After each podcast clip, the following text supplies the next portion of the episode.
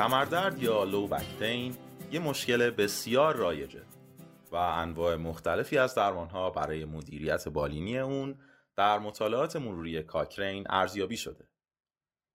در نوامبر 2022 به روزرسانی مرور کاکرین سال 2017 رو درباره تأثیرات یوگا در مدیریت درمانی کمردرد مزمن و غیر اختصاصی منتشر کردیم. این مطالعه توسط سوزان ویلند از گروه رشته طب مکمل در کاکرین در ایالات متحده همراه با همکارانش از کانادا، آلمان و بریتانیا انجام شد. مرکز کاکرین ایران مصاحبه یکی از نویسندگان این مرور شیرین هاربین از مؤسسه کار و سلامت در تورنتو کانادا با مایک کلارک سردبیر پادکست در کتابخانه کاکرین در مورد آخرین یافته های این مرور رو ترجمه و ضبط کرده که با صدای عارف عارفان و محسا اسماعیلی فلاح میشنویم. کمردرد غیر اختصاصی یا کمردرد بدون علت شناخته شده معمولا ظرف چند روز یا چند هفته برطرف میشه. با این حال در برخی افراد به مدت سه ماه یا بیشتر ادامه پیدا می‌کنه که در این شرایط به عنوان مزمن در نظر گرفته میشه. این مشکل یه وضعیت جدیه که در فعالیت‌های روزانه فرد اختلال ایجاد کرده و سطح کیفیت زندگی اون رو پایین میاره. درمانهای معمول برای کمردرد غیر اختصاصی مسکنهای بدون نیاز به نسخه و انجام ورزش یا کششه. یکی از انواع ورزش هایی که گاهی اوقات مورد استفاده قرار می‌گیره یوگاه نوعی مداخله ذهن و بدن که ریشه اون به هند باز میگرده و در کشورهای غربی هم بسیار محبوب شده.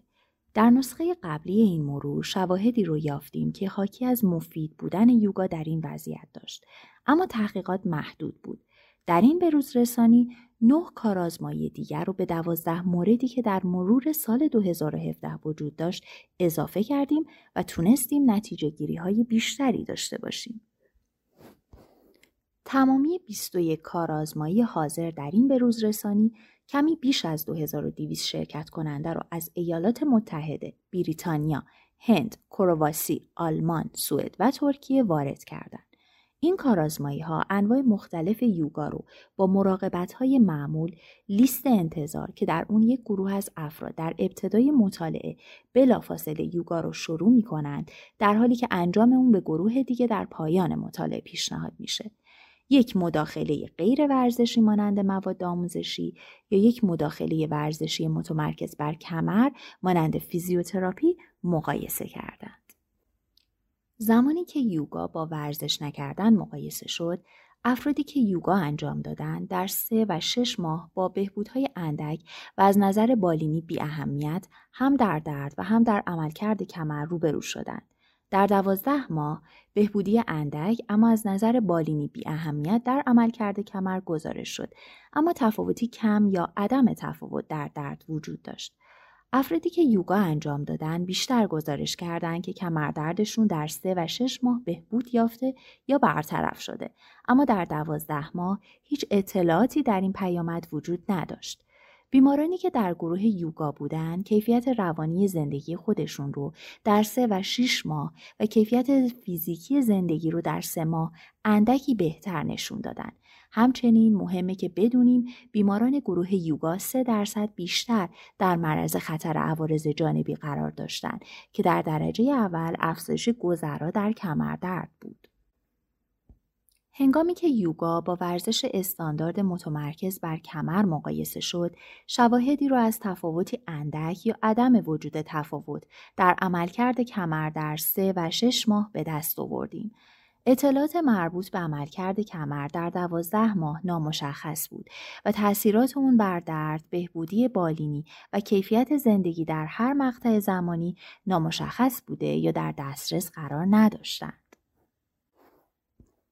در نهایت در کارازمایی های تکی که یوگا رو با چیگونگ که نوع دیگری از تمرینات ذهن و بدنه مقایسه کرده بودند و اضافه کردن یوگا رو به یک برنامه ورزشی دیگه که در این مورد بک اسکول نامیده میشه مورد مقایسه قرار داده بودند. اطلاعات به قدری محدوده که مطمئن نیستیم هر گونه تفاوتی بین یوگا و چیگونگ وجود داره یا خیر یا تاثیرات اون زمانی که به یک برنامه ورزشی اضافه بشه چی هستند.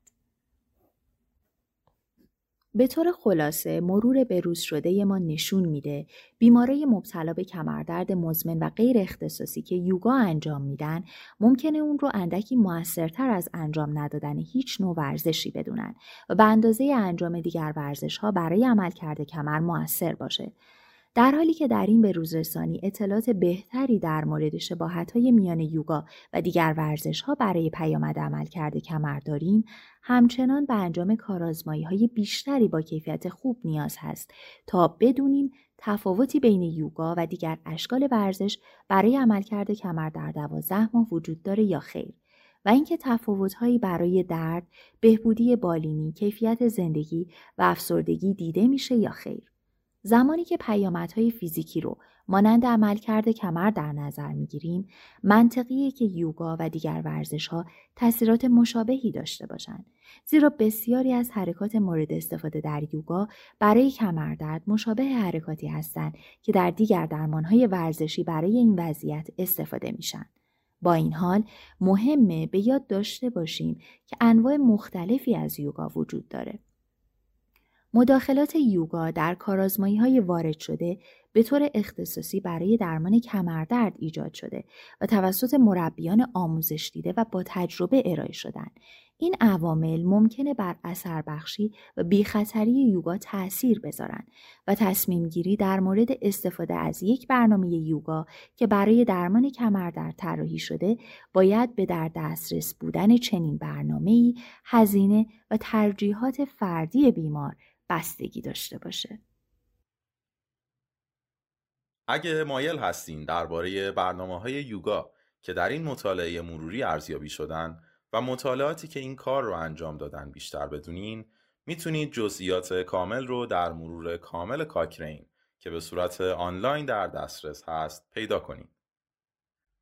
شما می‌تونین با جستجوی ساده عبارت فارسی نقش یوگا در مدیریت بالینی کمردرد و یا عبارت انگلیسی یوگا فور بک پین در وبسایت cochrane به این موارد دسترسی پیدا کنید.